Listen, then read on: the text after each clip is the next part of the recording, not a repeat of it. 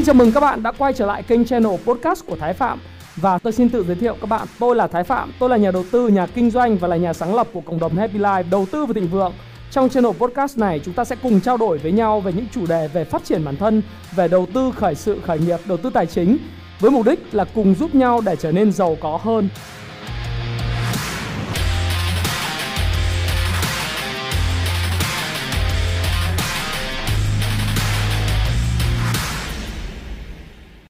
Hi, xin chào tất cả các bạn. Chào mừng các bạn đã quay trở lại với channel của Thái Phạm. Và trên tay tôi hiện nay đây là cái cuốn sách và góc nhìn Alan về kinh tế. Đây là một trong cuốn sách rất hay và nó có liên quan tới chủ đề của ngày hôm nay chúng ta trao đổi với nhau. Chủ đề của chúng ta trao đổi ngày hôm nay đó chính là cái lời hứa của tôi dành các bạn, giải thích kỹ hơn về cái sự leo thang trong cái cuộc chiến ở trong ngoặc kép giữa Trung Quốc và Mỹ trong 5 năm tới. Cuộc chiến này tôi định nghĩa nó là cuộc chiến 2.0. Không phải là cuộc chiến thương mại giống như thời Donald Trump và thời của cách đây 4 năm, 5 năm trở về trước. Cũng không phải kéo theo những sự dịch chuyển về bất động sản, khu công nghiệp. Đó là cuộc chiến 2.0 khi kẻ cắp gặp bà già. Và thế giới đang phải đối mặt với lại một trong những cái điều mà tôi nghĩ rằng là sẽ rất là tồi tệ cho những nước đang phát triển và những nước kém phát triển.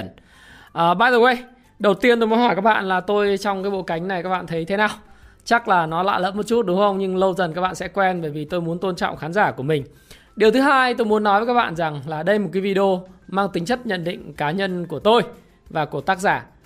Tôi cũng giống như bất cứ cái video nào khác luôn có disclaimer của mình, tức là cái tuyên bố trách nhiệm. Là cái video này là video phản ánh cái ý kiến của tôi. Và nó là một ý kiến, nó có thể không đúng, nhưng nó sẽ góp cho các bạn rất nhiều góc nhìn khác nhau về vấn đề bạn quan tâm. Và bạn hãy theo dõi, hãy quan sát và hãy tham khảo ý kiến của tôi trước khi ra quyết định mua bán bất cứ loại tài sản tài chính nào của mình. Và hãy chịu trách nhiệm cho quyết định tài chính của mình, đó là bạn lời hay lỗ bạn nhé. Và bây giờ chúng ta sẽ bắt đầu. Lý do tại sao tôi lại nói là cuộc chiến 2.0 giữa Trung Quốc và Mỹ, đó là bởi vì chúng ta đang nhìn thấy một thực trạng đang diễn ra.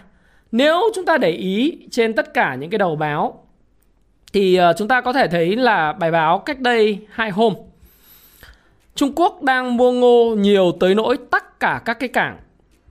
Báo này là trên báo Nhà Chăn Nuôi, được đăng tải trên rất là nhiều những cái báo khác nhau tại Việt Nam vào ngày 13 tháng 6 năm 2021 theo Bloomberg. Và năm nay Trung Quốc bắt đầu thu mua ngô với số lượng kỷ lục. Một số tàu chở hàng phải neo mỏ và chờ cập bến ở ngoài khơi các cảng phía Nam 1 tháng liền, khiến chi phí lưu thông đội lên rất cao. Theo dữ liệu của tàu Bloomberg, theo dữ liệu theo dõi tàu của Bloomberg, ít nhất 2 tàu chở hàng chục nghìn tấn ngô nhập khẩu từ Mỹ đã phải chờ nhiều tuần trước khi cập vào bến tàu ngày 10 tháng 5.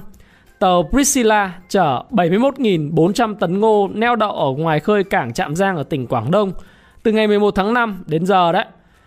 Tàu Kirini với 75.100 tấn cũng phải đợi từ ngày 16 tháng 5 tại cảng Hoàng Phố tại Shanghai, Thượng Hải.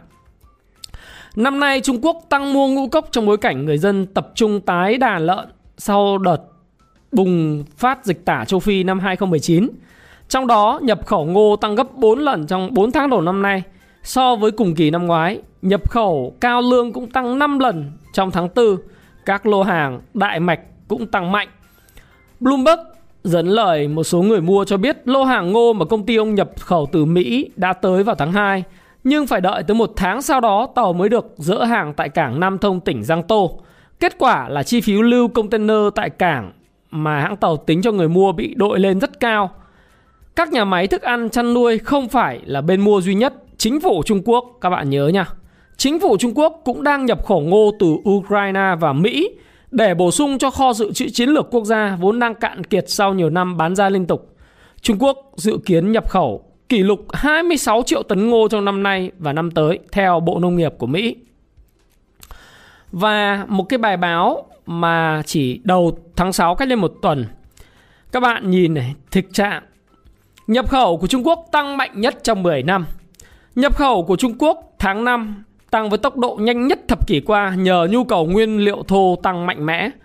Kim ngạch nhập khẩu của nước này tăng tháng qua đã tăng 51,1% so với cùng kỳ 2020, mức cao nhất kể từ tháng 1 năm 2021, nhưng thấp hơn mức dự báo trước đó của Reuters là 51,5%. Giá trị nhập khẩu một phần tăng do giá nguyên liệu thô như than, thép, quặng sắt, đồng leo thang do nhu cầu ở nhiều nền kinh tế cải thiện sau đại dịch và thanh khoản toàn cầu dồi dào. Thanh khoản là tiền. Julian Evan Briska, nhà kinh tế cấp cao về Trung Quốc tại Capital Economics, cho rằng trong khi kim ngạch nhập khẩu tăng cao, khối lượng có thể giảm. Những hạn chế về nguồn cung là một phần nguyên nhân các lô hàng bán dẫn kim loại công nghiệp đang giảm, ông nói. Ở chiều ngược lại, xuất khẩu Trung Quốc tháng 5 tăng 27,9%, chậm hơn mức tăng 32,4% và thấp hơn mức dự báo 32%. Chúng tôi hơi ngạc nhiên khi xuất khẩu Trung Quốc giảm tốc, có thể do cái đại dịch ở Quảng Đông đã làm giảm kim ngạch tại các cảng Thâm Quyến và Quảng Châu. Zhiwei Zhang, nhà kinh tế trưởng tại Pinpoint Asset Management, nhận định. Nào, ok, tôi không đọc hết tất cả các cái tựa đề, các cái bài báo này, nhưng các bạn đọc tựa đề của việc mua ngô, nhập khẩu Trung Quốc tăng rất mạnh. Bạn thấy điều gì? Trên tờ Nhật báo Hoa Nam, tôi cũng điểm tin cái tin này ở trong cái video lúc 8 giờ tối Chủ nhật, nhưng có lẽ các bạn không để ý. Các bạn đọc cái bài báo ngày mùng 10 tháng 6, tờ Nhật báo Hoa Nam, South China Morning Post. Tờ này có trụ sở tại Hồng Kông. Nói rằng là China says extraordinary coronavirus stimulus policies from US, Europe have ramped up the global inflation risk. Những gói kích thích kinh tế kỷ lục khủng khiếp, chính sách từ Mỹ và châu Âu có thể khiến cho lạm phát toàn cầu lên mức rất cao. Và ở đây là ông Guo Shuqing, như tôi đã nói, ông này là của Ngân hàng Nhân dân Trung Quốc, nói là hệ quả của việc kích thích kinh tế của Mỹ và châu Âu có thể khiến cho kinh tế toàn cầu ngã nhào, và đặc biệt các nước kém phát triển. Ông nói thông qua một video link tại diễn đàn Liu Cha Chui, diễn đàn kinh tế cấp cao của Trung Quốc năm nay. Những gói kích thích khủng khiếp đóng một vai trò quan trọng trong việc ổn định thị trường và lòng tin của người tiêu dùng, của người đầu tư trong ngắn hạn. Tuy nhiên, những tác động tiêu cực của những gói kích thích này bị được chia sẻ bởi những quốc gia trên toàn thế giới, tức là phải được dịch một cách thông thoáng là tất cả những quốc gia khác sẽ phải gánh chịu hệ quả của việc kích thích kinh tế tới từ Mỹ và châu Âu. Đây là một vấn đề vô cùng nghiêm trọng, bởi vì nếu như Fed và các ngân hàng trung ương lớn trên thế giới, đặc biệt là ngân hàng trung ương châu Âu ECB, với những gói kích thích kinh tế hàng ngàn tỷ đô la, thậm chí có chi tiêu thời gian tới trị giá 6.000 tỷ đô la của Tổng thống Joe Biden, sẽ khiến tiếp tục khiến cho lạm phát tăng cao một cách kỷ lục. Và tôi nghĩ rằng chúng ta cùng dự báo là Fed sẽ không hành động gì cả. Bởi vì sao? Bởi vì giống như một chiếc xe đang chạy trên đường. Tôi mong muốn rằng là Fed sẽ thả chân ga bớt để không đạp vào cái pedal gas, để không cho khiến cho xe chạy nhanh hơn. Nhưng không đồng nghĩa là Fed sẽ dùng một cái chân còn lại, hoặc là chân phải lái xe, đạp vào cái thắng cho xe dừng lại. Nhiệm vụ của Fed và ngân hàng trung ương trên thế giới đó là tạo ra việc làm và kiểm soát lạm phát. Nhưng có vẻ như bộ ba bất khả thi về tăng trưởng GDP, đúng không? Về lãi suất, về việc làm, và thậm chí là chúng ta có thể nói là một cách theo Economist, tức là những cái nhà kinh tế học, và môn kinh tế học nói rằng là về việc làm, về lạm phát, về tăng trưởng, nó không thể là chúng ta theo đuổi ba thứ cùng một lúc, đúng không? Thế thì bây giờ khi mà muốn giảm thiểu cái tỷ lệ thất nghiệp, hoặc là tăng cái tỷ lệ thất nghiệp, làm cái tỷ lệ thất nghiệp ở cái mức thấp nhất và đạt tới chế độ toàn dụng về việc làm, thì Fed buộc phải bơm tiền và tiếp tục bơm tiền với một gói kích thích kinh tế rất lớn, khiến lạm phát tăng cao, và có lẽ Fed sẽ mặc kệ cái lạm phát tăng cao và xuất khẩu lạm phát ra ngoài thế giới. Đây là một việc tôi gọi là kẻ cắp gặp bà già. Trung Quốc sẽ không chịu ngồi yên. Tất cả những gì chúng ta thấy ở đây, đều thấy rằng Trung Quốc đang có động thái và đã có động thái. Từ tháng 3 năm 2020 đến hiện nay, Trung Quốc đã mua một lượng khổng lồ hàng hóa trên thế giới và khiến cho giá cả các mặt hàng commodities từ đồng, thép, vàng, bạc, đá quý, tất cả mọi thứ, phải không? Lương thực, đậu tương, ngô, rồi phân đạm, phân bón, gỗ, sữa, tất cả mọi thứ tăng cao một cách kỷ lục. Nhập khẩu Trung Quốc tăng mạnh nhất 10 năm qua. Trung Quốc tăng mua ngô khủng khiếp. Trung Quốc tăng mua tất cả mọi thứ trên thế giới này. Và điều này nó dẫn tôi tới cái lý thuyết mà của thầy tôi, tiến sĩ Alan Phan, về kinh tế. Trong những góc nhìn của tiến sĩ về kinh tế, về xã hội, về... Đây, các bạn có thể đọc cái bộ di sản của tiến sĩ Alan Phan. Ông là người hiểu nhất về Trung Quốc, hiểu nhất về Mỹ. Trên tay tôi là cuốn 42 năm làm ăn tại Mỹ và Trung Quốc và niêm yết trên sàn Mỹ, rồi góc nhìn của Alan Phan về xã hội và góc nhìn của Alan Phan về kinh tế, và đặc biệt một cái cuốn là dành tặng doanh nhân Việt trong thế trận kinh doanh toàn cầu. Có một cái bài viết rất hay về không có bữa trưa miễn phí, và một cái bài viết cũng rất là hay nữa là giải mã nền kinh tế ngầm của Trung Quốc, kẻ cắp gặp bà già, để hiểu thêm mánh mung của hậu trường chính trị. Tại sao lại có việc này? Chúng ta hãy cùng đọc như sau. Vì tôi sẽ luận giải cho các bạn những cái hành vi để mà chúng ta biết là tại sao thế giới đang diễn ra như vậy. Bài viết này chúng tôi đăng trên fanpage Góc Nhìn Alan, một trong những fanpage rất là nổi tiếng của tiến sĩ Alan Phan. Khi kẻ cắp gặp bà già, tôi đọc nguyên văn và sau chúng ta sẽ luận giải. Vấn nạn lớn nhất của anh trong thời đại kim tiền và đám mây ký thức. Thôi được rồi, chúng ta sẽ đọc cái phần mà ở phía dưới này luôn đi ha. Trong tiểu thuyết hay phim ảnh, những câu chuyện về kẻ cắp đụng phải bà già có những tình tiết gây thú vị cho người xem. Tuy vậy, những mẩu chuyện về kẻ cắp và bà già xảy ra hàng ngày trong thực tế của đời sống cũng không kém phần hào hứng. Đây thực sự là liều thuốc cười cần cho tim mạch. Một, ngân hàng Âu, Mỹ và Hy Lạp. Trong những xứ sở đã phát triển có tình trạng tiêu xài bê bối nhất từ chính phủ đến người dân phải kể đến Hy Lạp. Trước khi gia nhập Liên minh châu Âu EU, các ngân hàng quốc tế thường né tránh nợ công xứ này và không nhà đầu tư nghiêm túc nào tin tưởng vào sự bền vững của đồng drachma.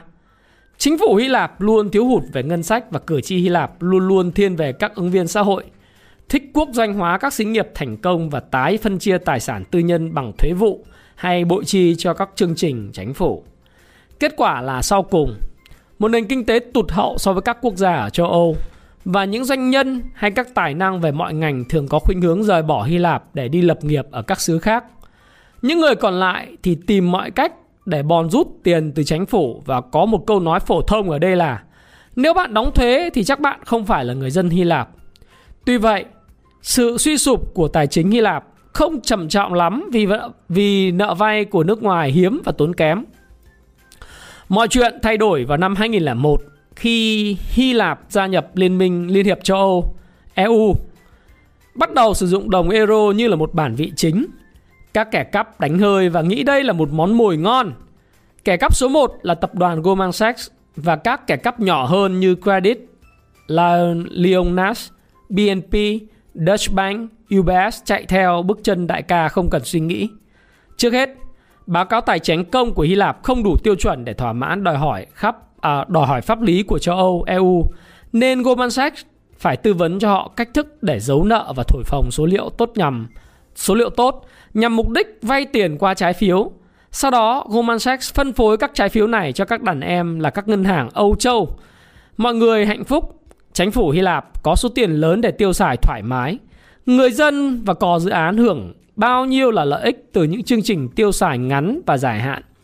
Các ngân hàng Âu Châu thu về bao nhiêu là phí tư vấn và phí phát hành trái phiếu. Nhưng giống như câu chuyện tiểu thuyết, ngày vui nào cũng chóng tàn. Mọi người quên đi một chi tiết rất nhỏ nhặt, nợ đáo hạn thì phải trả. Các kẻ cắp quên nhắc nhở các quan chức chính phủ điều này. Và đa số người dân cũng nghĩ rằng họ không liên hệ gì đến việc trả nợ khi họ bỏ phiếu chấp nhận những khoản vay. Nhưng bà già Hy Lạp cũng không vừa. Họ nói với kẻ cắp là họ sẽ tuyên bố phá sản và để mặc cho các ngài ăn cắp lo liệu. Ngân hàng Âu Mỹ sợ tái người, mất đi hơn 400 tỷ đô la sẽ khiến vài ngân hàng cỡ lớn đi theo Lehman Brothers ra nghĩa địa. Và các vị giám đốc ngân hàng sẽ mất job, mất nhà, mất xe, mất vợ, mất nhân tình. Họ thống nhất lại với nhau và lobby các chính phủ châu Âu phải bỏ tiền ra để cứu trợ Hy Lạp. Gói tài trợ năm 2010 với 160 tỷ đô la không đi đến đâu. Gói thứ nhì 170 tỷ đô la giữ tình hình tạm yên lúc này, thời điểm mà tiến sĩ Alan Phan viết bài này. Tuy vậy, số nợ lên tới 580 tỷ đô la hoặc hơn nữa, khoảng 150% GDP của Hy Lạp và lãi suất 14%. Hy Lạp sẽ chẳng bao giờ trả nổi hết nợ.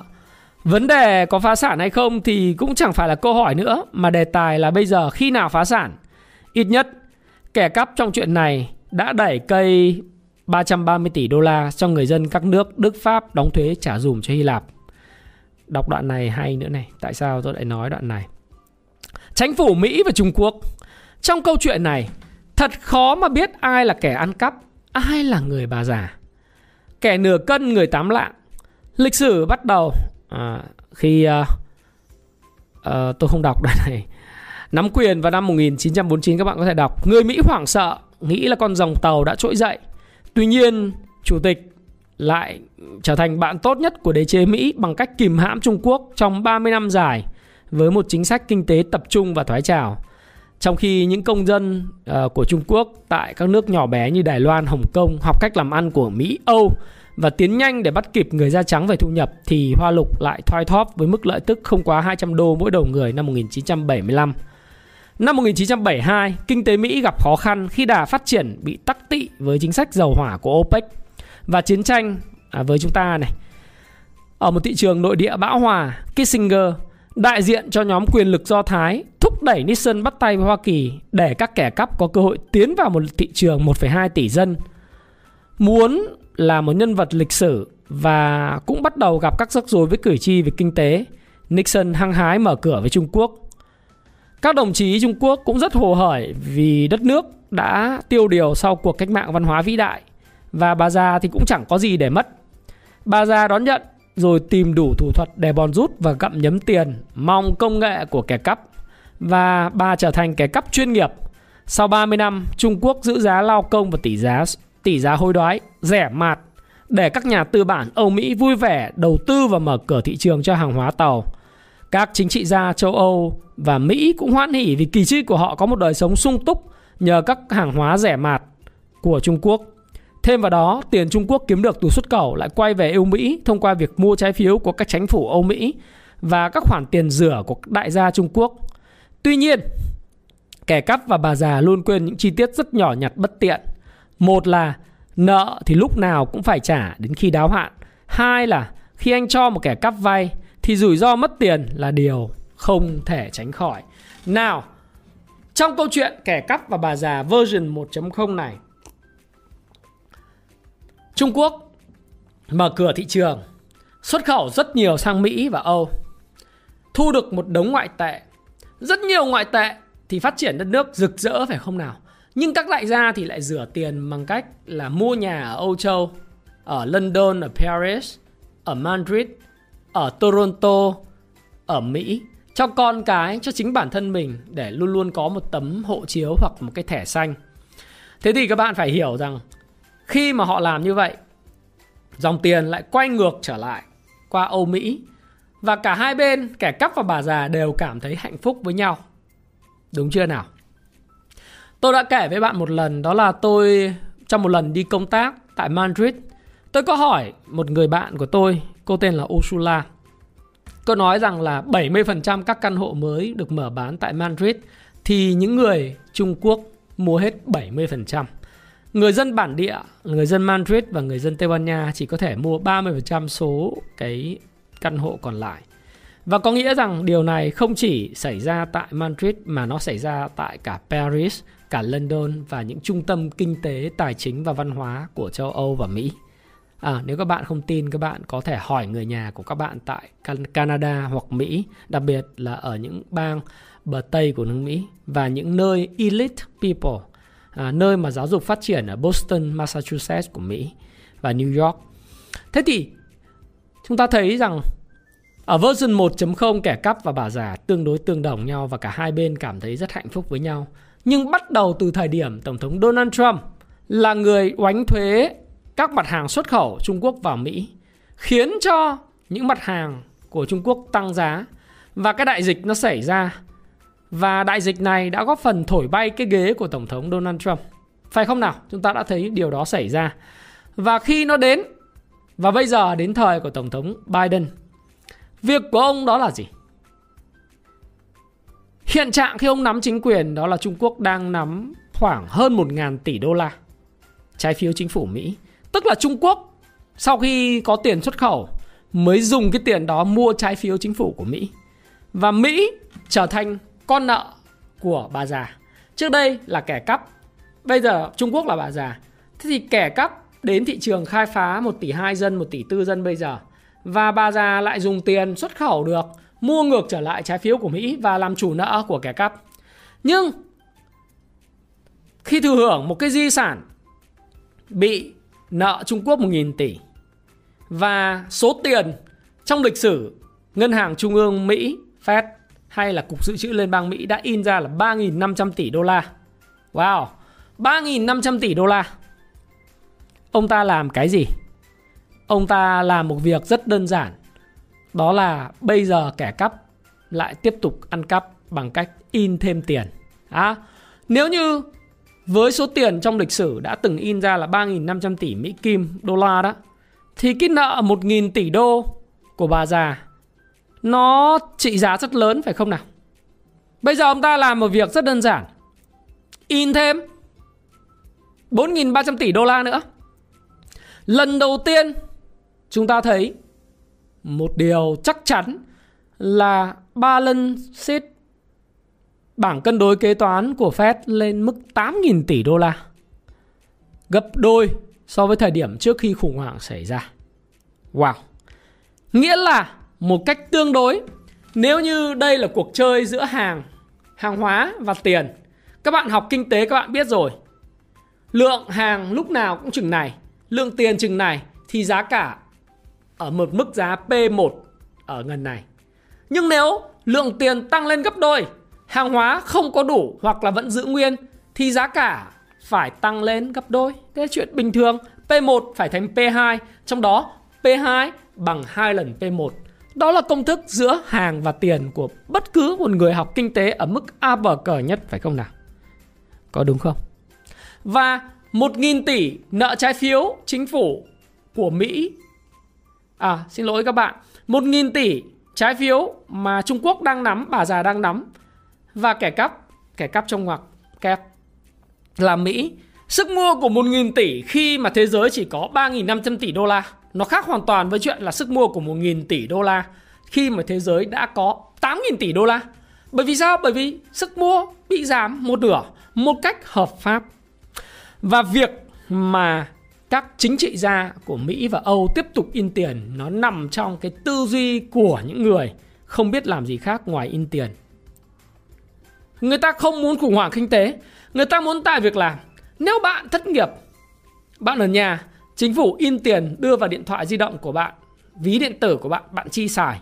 Ok, bạn có bao giờ hỏi vậy số tiền đó từ đâu tới không? Không, phải không nào? Và hàng hóa có tự lên mọc cánh mà tăng lên mạnh mẽ không? Không, hàng hóa vẫn vậy. Vậy số tiền bạn nhiều hơn thì khả năng bạn mua được hàng ít đi, hay có nghĩa là hàng hóa giá cả sẽ tăng. Và cái khoản nợ trước đây 1.000 tỷ đô la của Trung Quốc nhẽ ra có giá trị rất lớn, thì bây giờ nó đã trở thành một những khoản tiền có sức mua rất yếu. Và đó là cách mà kẻ cắp tiếp tục trở thành một kẻ cắp lão luyện hơn. Nhưng bà già thì cũng không phải vừa. Bà già 2.0 này rất kinh khủng.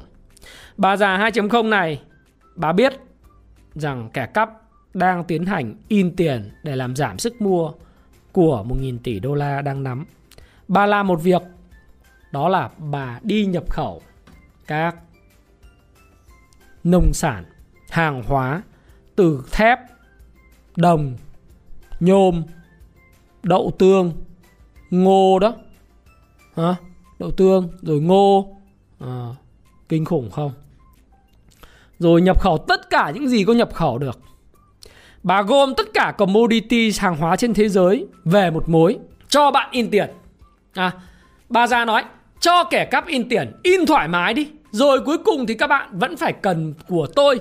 Thứ của tôi là bà già tôi đang cầm, đó là hàng hóa. Nếu như bạn in bao nhiêu tiền tôi cứ cầm hàng thì hàng tôi phải tăng, bởi vì hàng không thể tăng mãi. Tiền bạn có thể in thoải mái nhưng hàng của tôi không thể tăng mãi.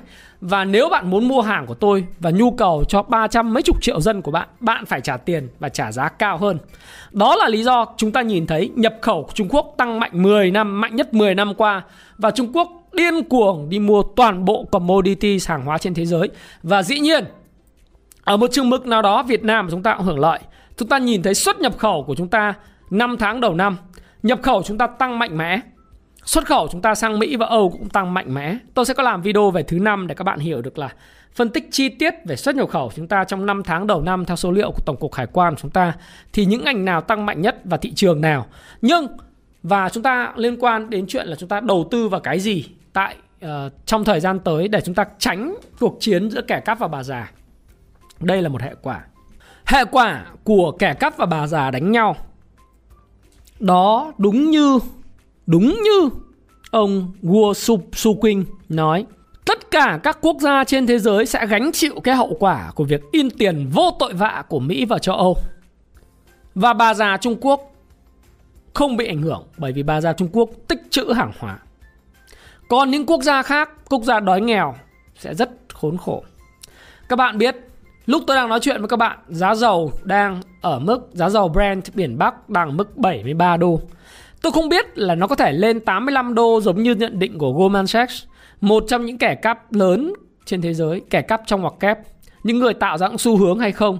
Hay nó sẽ đi theo dự báo của Finch, là hôm nay VTV1 nói rằng là dự báo của Finch sẽ về 64 đô một thùng dầu. Nếu nó lên 85 đô thì cuộc sống của những người nhân dân, tôi nói cuộc sống của những người dân nghèo khổ khắp nơi trên thế giới, người phụ thuộc rất nhiều về xăng dầu và làm ăn, sẽ cực khổ. Trong cái đại dịch xảy ra, các bạn thấy không? Đó là gì? Họ không những không kiếm được tiền, người dân nghèo không kiếm được tiền, mất việc, thu nhập bị giảm. Đâu có sướng như dân Mỹ. Dân Mỹ ở nhà chính phủ đem tiền bỏ vào túi cho tiêu. Tiêu đi, tiêu đến độ chán chê, không có việc gì làm thì mua PlayStation về chơi games. Rồi nhiều tiền quá không biết làm gì, lên sàn chứng khoán mua Bitcoin, mua vào Binance, mua Binance, vào các cái sàn của Mỹ, mua chứng quyền này nọ. Sướng quá. Tiền cứ nhiều tràn ngập đấy. Còn người dân ở đâu? Người dân nghèo khổ thì chúng ta thấy công việc không có, du lịch không có, không có cái gì cả. Đúng không? Và họ ngày càng nghèo. Trong khi lạm phát. Lạm phát là cái gì? Lạm phát là những thứ tác động đến đời sống của họ một cách trực tiếp. Chúng ta đừng nói đến giá của xây dựng, giá của giáo dục, giá của rổ hàng hóa được gọi là core CPI, lạm phát cốt lõi. Chúng ta chỉ cần nói giá lương thực, thực phẩm là những thứ mà ảnh hưởng đến đời sống của những người dân nghèo mà thôi. Ở đây tôi nói chung trên bình diện toàn thế giới. Mà chúng ta có thể nội suy từ cái việc vấn đề chúng ta ngoại suy ra ngoài thế giới và nội suy vào trong Việt Nam chúng ta cũng thế. Đúng không? Là bây giờ thì giá của hàng hóa gia tăng, xăng dầu tăng lên. Cái đời sống đang chạy Grab, đang chạy ở Indo, đang chạy Việt Nam thì rõ ràng là cái mức ăn chia thì vẫn không thay đổi, thậm chí là hãng lấy nhiều tiền hơn. Thế thì mình lại cái giá của đầu vào nó tăng lên thì cái lợi nhuận mình bỏ túi hoặc là cái tiền công của mình nó mất đi. Hàng hóa nông sản mình sản xuất ra bán không được, không có du lịch, mất việc, không có tiền. Ấn Độ cũng thế, Indo cũng thế. Các nước Nam Mỹ càng nghèo khổ. Lương thực cứ tăng ầm ầm. Thế Trung Quốc nó gom hàng như thế này, Trung Quốc gom nhiều commodities đấy, sắt thép tăng ầm ầm ấy, đúng không? Gạo, ngô, đậu, tương tăng ầm ầm. Các bạn thấy không? Tăng khủng khiếp phải không nào? Thế lạm phát tăng. Nếu như người dân nghèo mà thu nhập hai vợ chồng mà dưới 10 triệu một tháng, bây giờ giá lương thực tăng 10%, trong khi cái rổ lương thực là chiếm, nếu mà có một đứa con, hai vợ chồng và một đứa con thì phải chi tiêu đến 8-9 triệu một tháng cho tiền ăn này. Tiền ăn cộng tiền nhà và tiền xăng xe đi lại, chứ còn 1 triệu, chứ triệu đầu tư cái gì? Quá khó, phải không nào? Quá khó. Do đó thì cái cuộc chiến giữa kẻ cắp và bà già này để lại một hậu quả cực kỳ lớn trên toàn thế giới. Và ngay ông Guo Shuqing này, ông nói, ông này là quan chức của ngân hàng People's Bank of China, ngân hàng nhân dân Trung Hoa, nhân dân Trung Hoa. Ông nói một câu mà tôi nghĩ rằng là các bạn phải rất lưu tâm. Và cuộc chiến này khi nào kết thúc? Tôi dự báo nếu nó kết thúc chắc phải là khi các nước đã tiêm vaccine thành công trên toàn thế giới. Tại sao vậy? Khi các nước phát triển tiêm đủ vaccine, các bạn nhớ lại những dự báo của tôi khi mà ông Joe Biden, trước khi ông Joe Biden làm tổng thống. Các bạn xem lại tất cả những cái tuyến mà dự báo về tổng thống của tôi. Tôi cũng nói rằng là ông Joe Biden lên thì 10 tháng sau Mỹ hết cái đại dịch. Từ ngày ông nhậm chức là tháng 1 thì tôi nói rằng đến tháng 10 Mỹ hết đại dịch, mà bây giờ nó đang hết sớm hơn dự kiến, tháng 6. Nó tiêm chủng đến 60% dân số rồi, 55-60% dân số rồi. Giờ nó mở cửa trở lại, nó thừa vaccine, tiếp tục bơm tiền kích thích kinh tế để tạo việc làm, chấp nhận lạm phát cao. Người dân họ đâu có thiệt gì đâu các bạn. Người dân họ có việc làm trở lại. Thiếu tiền chính phủ in ra đưa cho.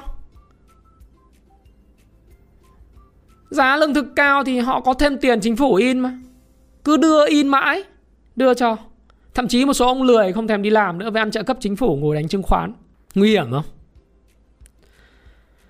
Tôi dự báo như vậy.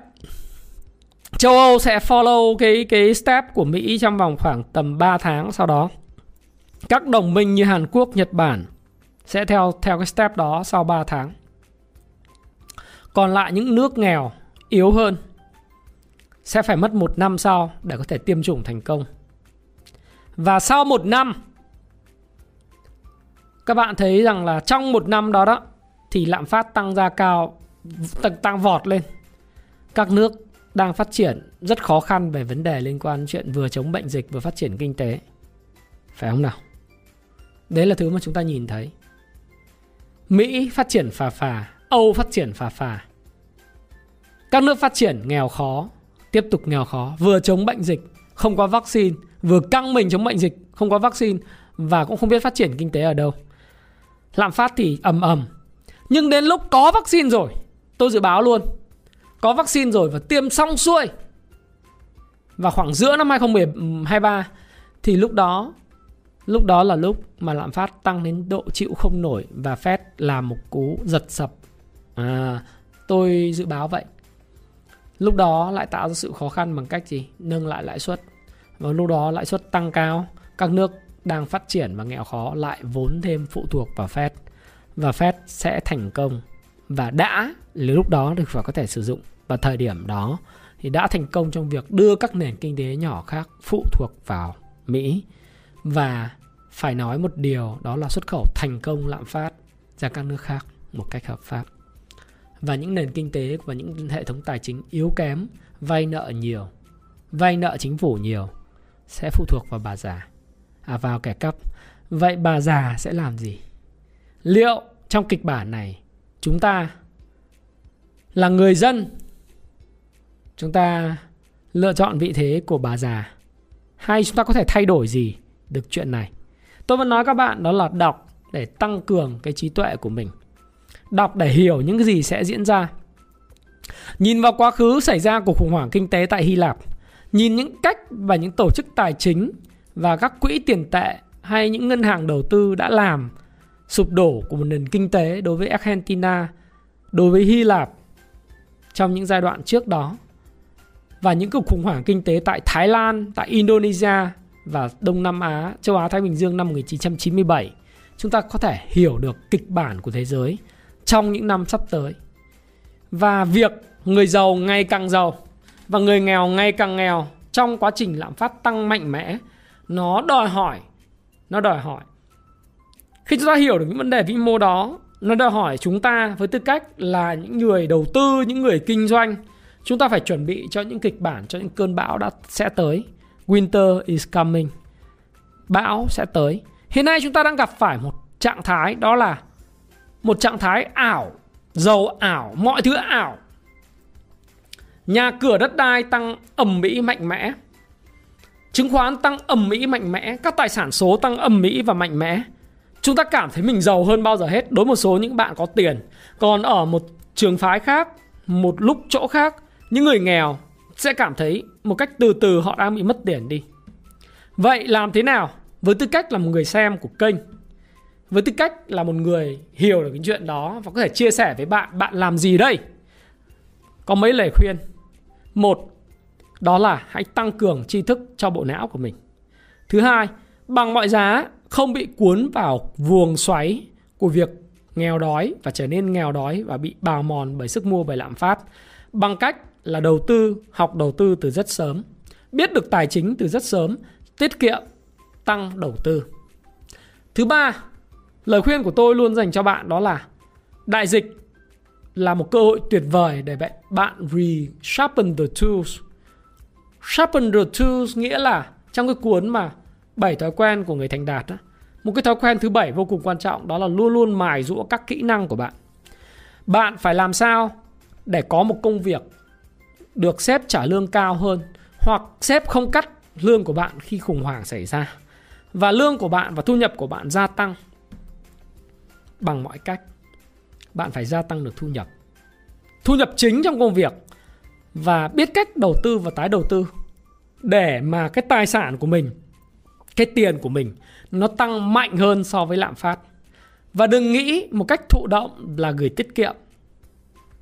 Đừng bao giờ nghĩ tiết kiệm chỉ có 6% một năm hoặc là mua trái phiếu 10% một năm không khiến cho bạn giàu hơn.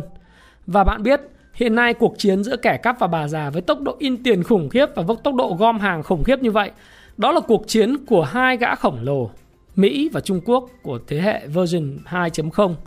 Và nếu cuộc chiến này tiếp tục diễn ra từ giờ cho đến hết năm 2022 thì giá cả các mặt hàng sẽ tăng một cách đột biến và khủng khiếp. Lúc đó chúng ta chỉ có thể bảo vệ chính mình bằng cách chúng ta sờ vào túi mình, xem túi mình có bị rách hay không. Như vậy, ba lời khuyên của tôi đó là gia tăng. Thứ nhất, tri thức của bạn. Tri thức của bạn vô cùng quan trọng, phải gia tăng mỗi ngày. Cái thứ hai là bạn hãy tiết kiệm và đầu tư mạnh mẽ hơn và tránh vào guồng xoáy của việc nghèo khó đi. Và thứ ba là gia tăng cái năng suất lao động của bạn, để thứ nhất mình không bị sa thải, làm mọi cách để mình không bị sa thải khi kinh tế nó khó khăn, nó đang xảy ra với chúng ta. Và thứ hai nữa, làm thế nào đó để cái thu nhập chính của mình, cái chất lượng công việc, cái productivity, cái năng suất lao động của mình nó tăng lên, để sếp mình có thể trả lương cho mình cao hơn, hoặc mình có một công việc tốt hơn, được trả lương cao hơn, và tái đầu tư để tránh cái step mà đến một cái thương vụ để đời. Lúc đó xảy ra, mọi thứ nó sụp đổ khi Fed tăng lãi suất ngược trở lại. Đó là một điều kinh khủng và một cái viễn cảnh kinh khủng. Tôi không muốn điều đó xảy ra với bạn, được không ạ? Và để cho như là một phần quà khuyến khích dành cho những bạn mới sau khi xem những video của tôi và khoảng gần 40 phút như hiện nay, những bạn mới tham gia thị trường, đặc biệt thị trường chứng khoán và tài chính, thì thường thiếu kiến thức. Nhiều khi các bạn lưỡng lự không dám mua sách bởi vì các bạn nghĩ rằng là nó đắt, nhưng thực sự đầu tư cho bộ não của mình chưa bao giờ là cảm thấy đủ ấy. Tôi thì không bao giờ thấy đủ cả. Thế thì bây giờ như này, có một học trò của tôi rất là thành công trong lớp công vụ chứng khoán 17 vừa rồi, lại 17, thì bạn có tặng cho 5 cái cuốn nến Nhật, tuyệt kỹ giao dịch bằng đồ thị nến Nhật, dành cho bạn. Thì bạn thành công rồi, bạn muốn giving out 5 cuốn dành cho những người mà trẻ, chưa có điều kiện, người muốn tìm hiểu về phân tích kỹ thuật và thị trường chứng khoán. Thì các bạn hãy comment những dự báo của bạn, hoặc là những tổng hợp những cái chia sẻ của tôi, kẻ cắp và bà già version 2.0 này. Các bạn học được bài học gì? Các bạn sẽ hành động như thế nào? Ở dưới comment và cho tôi biết quan điểm và suy nghĩ của bạn. Chúng ta sẽ cùng gặp nhau nữa, và tôi sẽ đọc trực tiếp từng cái comment của các bạn để mà có thể trao cho những cái bạn mà xứng đáng chưa bao giờ nhận sách của chúng tôi và chưa bao giờ nhận phần quà từ học trò tôi Cung Phu Chứng Khoán. Và nếu như chúng ta có duyên với nhau thì chúng ta hãy gặp nhau trong Cung Phu Chứng Khoán. Nó sẽ diễn ra khi dịch kết thúc và tôi muốn các bạn trở thành một người độc lập tự do tài chính và tăng cường đầu tư kiến thức cho mình một cách tốt nhất để chuẩn bị cho gia đình của mình một cái kết cục nó tốt hơn cái kết cục mà tôi vừa chỉ ra cho các bạn. Đúng không ạ? Bởi vì kẻ cắp và bà già sẽ đánh nhau cho đến hết năm 2022. Ít nhất là như vậy. Trước khi tìm ra một resolution, một giải pháp nào đó cho thế giới và có một cú màn giật sập. Hãy chia sẻ những thông tin này nếu bạn cảm thấy nó hữu ích với bạn. Và hẹn gặp lại các bạn trong chia sẻ tiếp theo của tôi nhé.